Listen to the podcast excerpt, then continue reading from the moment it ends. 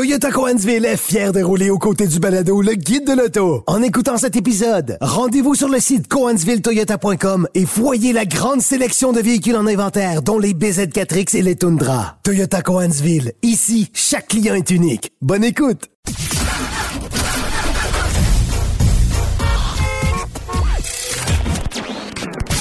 Vous l'avez vu? Vous l'avez lu? Maintenant, entendez-le. Avec Antoine Joubert, le guide de l'auto. Cube Radio. Bonjour tout le monde, bienvenue au Guide de l'Auto, édition du 28 octobre 2023. J'espère que vous allez bien. On va s'entretenir en deuxième partie d'émission avec Steve Waterhouse, euh, qui est expert en cybersécurité. Vous allez voir, ça donne froid dans le dos la quantité d'informations que les constructeurs accumulent à nos dépens. Euh, et euh, on se rend compte qu'on contourne les règles de façon assez incroyable. Alors, on va discuter avec lui un peu plus tard. Tout d'abord, ben, un spécial sur le Salon de l'Auto de Tokyo qu'on appelle aujourd'hui le Japan Mobility Show. C'est un événement d'où j'arrive à peine euh, et euh, franchement, euh, ça a été assez impressionnant comme événement. Bon, évidemment, ce ne sont pas tous les constructeurs qui sont présents. On va y retrouver principalement que les marques japonaises. Quelques constructeurs allemands étaient présents aussi. BMW qui a dévoilé son nouveau X2 notamment et Mercedes-Benz qui a présenté euh, une version 100% électrique de son euh, légendaire J-Wagon. Euh, mais évidemment, ce qui a retenu l'attention du côté du Salon d'auto de Tokyo, ce ne sont pas ces deux véhicules-là. Moi, personnellement, je commence d'emblée en vous mentionnant que BYD, un constructeur chinois, évidemment, on dit Build Your Dream, euh, a présenté une gamme de véhicules tellement large, tellement variés, euh, qu'on peut facilement s'imaginer que ces véhicules-là pourraient être vendus chez nous à prix très compétitif et faire mal au marché actuel parce qu'on propose à peu près n'importe quoi. On va passer d'une voiture sous-compacte à haillons jusqu'à un gros VUS format Chevrolet Tahoe, euh, en passant évidemment par des berlines compactes intermédiaires, par une gamme complète de VUS. Et tout ça, c'est du 100% électrique. Euh, bon, quelle est la qualité de ces véhicules-là? Quelle est l'autonomie réelle? Comment ça se comporterait chez nous? Difficile à dire, mais euh, il semble que ce produit-là soit très, très, très sérieux. On le commercialise déjà du côté du Japon, du côté de plusieurs pays d'Europe. Euh, et euh, laissez-moi vous dire que si ça arrive chez nous un jour, euh, ça va faire mal aux marques qui sont en place. Évidemment, si la clientèle nord-américaine ou du moins canadienne accepte de se procurer des produits chinois qui n'ont pas nécessairement bonne presse. Bon, alors j'y vais en rafale avec des produits qu'on a dévoilés au salon de, de, de, de, Détroit, pardon, de Tokyo. et euh, je vais commencer évidemment euh, par un véhicule concept qu'on euh, qui s'appelle la Honda Prélude. Alors oui, on ramène le nom Prélude sur la sellette du côté de chez Honda et tout ce qu'on a confirmé en fait, c'est qu'on allait ramener le nom. On n'a pas dit sous quelle forme, mais on a présenté un véhicule qui est un coupé deux portes euh, donc euh, à trois volumes, euh, qui ressemble un peu à la dernière génération du coupé civique, mais avec des formes un peu plus audacieuses, dans des dimensions un peu plus généreuses aussi. Est-ce que ça ressemble à une prélude? Peut-être pas tant que ça. Est-ce qu'on voudrait revoir ce véhicule-là sous cette forme? Euh, je suis pas persuadé que ça connaîtrait un certain succès. Pour vous donner une idée des dimensions, euh, ben on est plus dans le territoire d'une Nissan Z par exemple, mais avec des proportions d'une voiture à traction et non pas avec les proportions d'une voiture euh, propulsée comme la Nissan Z. Alors reste à voir ce que Honda a l'intention de faire avec ça. Tout ce qu'on a dit, c'est que le, le non-prélude allait revenir sur le marché et que la voiture qui était présente sur place était 100% électrique. Maintenant, permettez-moi de douter du fait qu'il s'agissait d'une voiture électrique parce que, euh, d'une part, euh, il n'y a aucune motorisation qui semble avoir été intégrée dans le véhicule concept qui était présent sur place. C'était beaucoup plus une coquille qu'une voiture véritable. Et deuxièmement, euh, de par son empattement, on peut s'imaginer que cette voiture-là n'exploitait certainement pas la plateforme euh, qu'on utilise actuellement pour le Honda euh, Prologue, qui est le VUS électrique de Honda qui va arriver sur le marché très prochainement, mais qui exploite une technologie empruntée à GM. Et cette plateforme-là, évidemment, a un empattement gigantesque, qui n'est pas le cas du concept Prélude. Alors, d'où ça sort, quelles sont ses origines, quels sont ses gènes, on n'a aucune idée, mais moi j'ai l'impression que c'est beaucoup plus une étude de style et une annonce marketing du, euh, fait qu'on ramène le nom prélude qu'un véhicule véritable.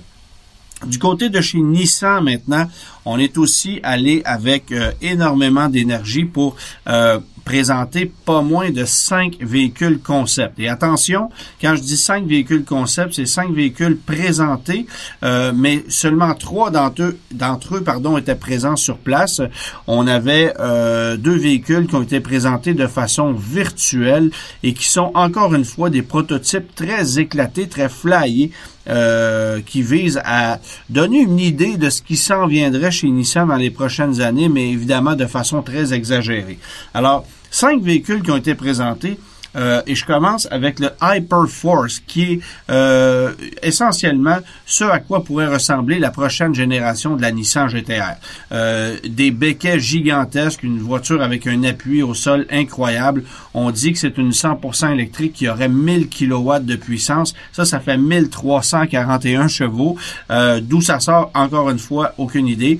mais évidemment, c'est surtout euh, les gènes esthétiques de cette voiture-là qui nous intéressent.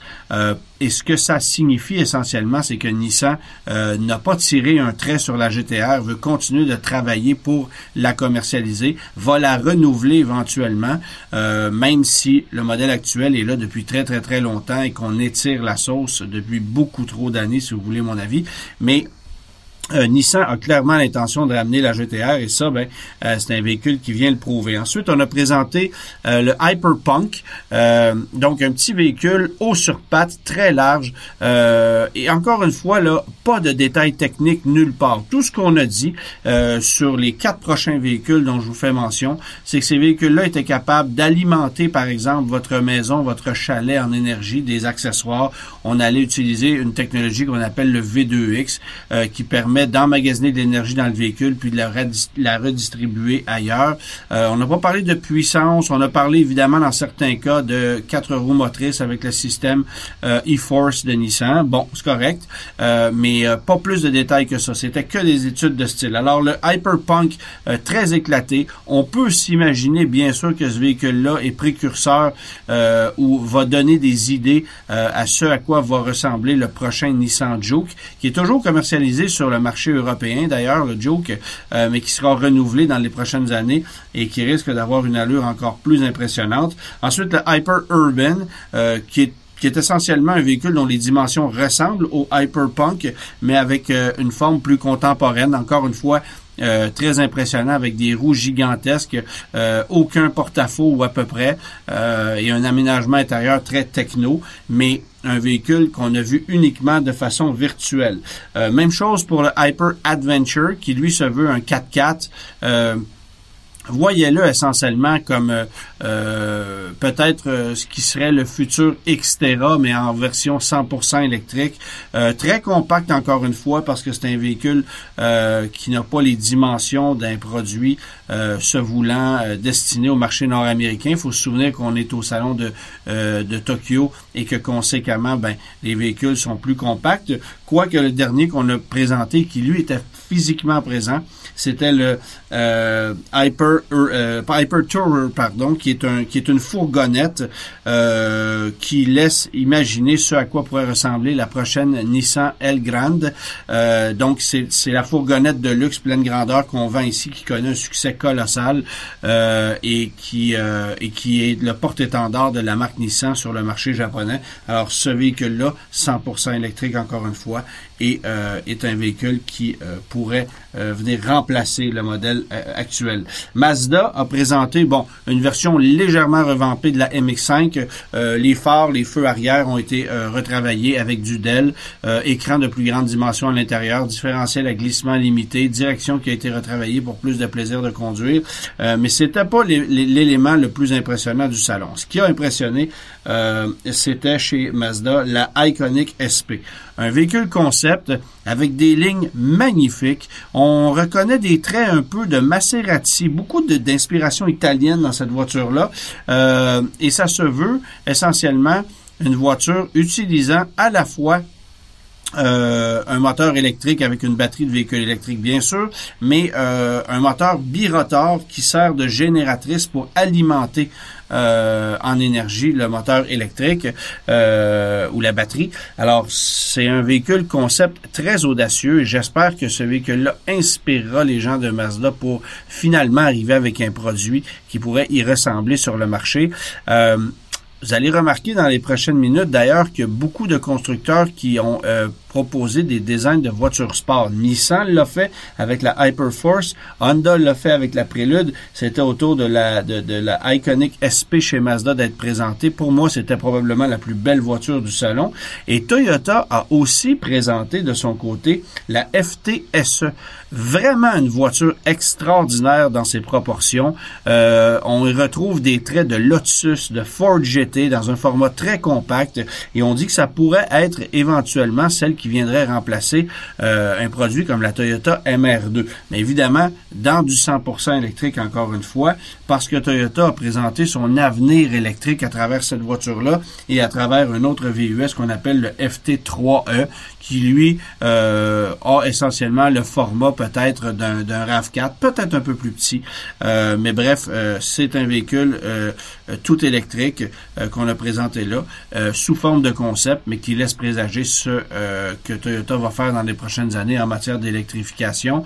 on n'a pas présenté de véhicule hybride traditionnel, et ça c'est assez particulier. On a vraiment voulu aller dans le 100% électrique, ce qui est un peu contre-courant, pourrait-on dire, de la part de Mazda, qui euh, de son côté, ben, euh, met surtout l'emphase sur euh, les motorisations hybrides. Subaru a aussi présenté un, coupé sport avec un look assez audacieux. Je peux pas dire que ça fait l'unanimité. et dans quelle optique, on sait pas trop. Parce qu'il n'y a rien qui a été dévoilé sur ce véhicule-là, autre que, encore une fois, une étude de style. On peut on peut imaginer que ce véhicule-là s'inspire à la fois euh, d'un véhicule comme une Outback, une Crosstrek, euh, mais sous forme d'un coupé qui reprend certains traits de l'ancienne SVX. Alors, je vous invite à aller voir ça en ligne parce que euh, c'est un produit assez audacieux. Euh, on l'appelle le Sport Mobility Concept. Et est-ce que ça inspirera les gens de Subaru pour relancer une voiture sport authentiquement Subaru? Qui ne serait pas partagée, par exemple, avec avec Toyota? difficile à dire. bon, on a dit aussi que c'était du 100% électrique, mais c'est très facile, comme vous pouvez le constater, de dire qu'on présente un véhicule électrique quand on n'ouvre pas le capot et on, on montre pas ce qu'il y a sous son châssis. Alors, euh, Subaru a présenté ça aussi. Euh, j'ajouterais que Daihatsu a aussi présenté un véhicule concept sport euh, qui est une inspiration du Roadster Copen, mais dans un format plus imposant. Alors, pensez-y deux minutes. Honda, Nissan, Mazda, Toyota, Subaru et Daihatsu ont tous présenté des voitures sport, ce qui est assez particulier. et de son côté, ben, Lexus a présenté deux véhicules électriques la LFZL et la LFZC. Donc deux berlines de format intermédiaire et de format pleine grandeur où le luxe euh, et l'opulence sont exceptionnels. Pardon. Euh, ce qui est assez particulier dans le cas de ces deux voitures-là, euh, c'est que on a confirmé deux nouvelles voitures de production pour l'année modèle 2026 qui seraient basées sur ces deux véhicules-là, qui ont un design assez audacieux. Et comprenez euh, que ces deux voitures-là viendraient essentiellement rivaliser avec les modèles S et les modèles 3 de chez Tesla euh, parce que euh, Lexus a besoin d'avoir une gamme pour pouvoir rivaliser avec les nouveaux joueurs qui proposent de l'électrique en ce moment. On est sérieusement en retard et c'est certainement pas avec le RZ actuel qu'on va réussir à séduire la clientèle. Autre nouvelle maintenant, ben, on a profité peut-être du euh, salon de Tokyo, du Japan Mobility Show chez Infinity pour euh, dévoiler en périphérie du salon euh, un véhicule concept qui s'appelle l'Infinity QE Concept. Essentiellement, ce que c'est, euh, c'est une voiture qui va inspirer la production de la prochaine berline 100% électrique d'Infinity qui devrait arriver sur le marché d'ici la fin de l'année 2025. une, berline, une berline pleine grandeur au design très audacieux. On, on, a en fait confirmé chez Infinity par cette voiture-là qu'on allait lancer cette nouvelle voiture 100% électrique un VUS électrique qui en serait dérivé et dont le nom de code pour le moment est le QXE. On a aussi confirmé euh, que d'ici quelques mois, on va présenter de façon officielle le nouveau euh, QX80. Alors ça, c'est évidemment euh, le Nissan Armada en dimanche, le Nissan Patrol en dimanche aussi. Alors ça, ça va débarquer très prochainement et dès l'année prochaine, on va arriver avec le QX65 qui est une version essentiellement arrière tronquée du QX60 qu'on connaît actuellement il va, il va perdre évidemment sa troisième rangée de sièges. Euh, voyez-le essentiellement comme un rival du euh, Audi Q8, euh, ce genre de produit-là, alors que le QX60, lui, vient rivaliser avec un Audi Q7. Et GM a fait l'annonce cette semaine du report de l'arrivée du Chevrolet Equinox EV, un produit très attendu. Ça fait vraiment pas l'affaire des amateurs, évidemment, qui attendent ce produit-là de pied ferme. Euh, on a aussi retiré sur euh, le configurateur virtuel en ligne le modèle d'entrée de gamme qui coûtait un peu plus de 37 000 Alors ça, c'est éliminé du catalogue. Ça laisse imaginer que l'Equinox euh, va coûter plus cher que ce qu'on avait promis, fort probablement parce qu'on a aussi l'intention de ramener la Chevrolet Bolt. Mais euh, vous avez remarqué que ça fait deux annonces en deux semaines pour Chevrolet face à l'électrique. Euh, au moment où on se parle, le Blazer EV débarque chez les concessionnaires, mais pour ce qui est de l'Equinox, on devra patienter plusieurs mois encore. Et pour ce qui est des camionnettes Silverado et Sierra électriques, ça sera pas avant la fin de l'année 2025. Alors ça, ça va être quand même assez loin. On a reporté l'arrivée de ces camions-là euh, d'un an essentiellement parce que euh, on veut euh, réévaluer la stratégie euh, pour la vente de ces camions-là.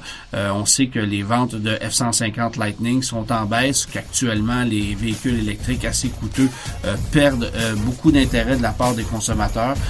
alors, on va réévaluer la chose du côté de chez GM et probablement qu'on va réévaluer la viabilité de vendre un Chevrolet Equinox à prix plancher parce que la Chevrolet Bolt, elle, va revenir sur le marché et sous quelle forme, ben on ne le sait pas nécessairement encore.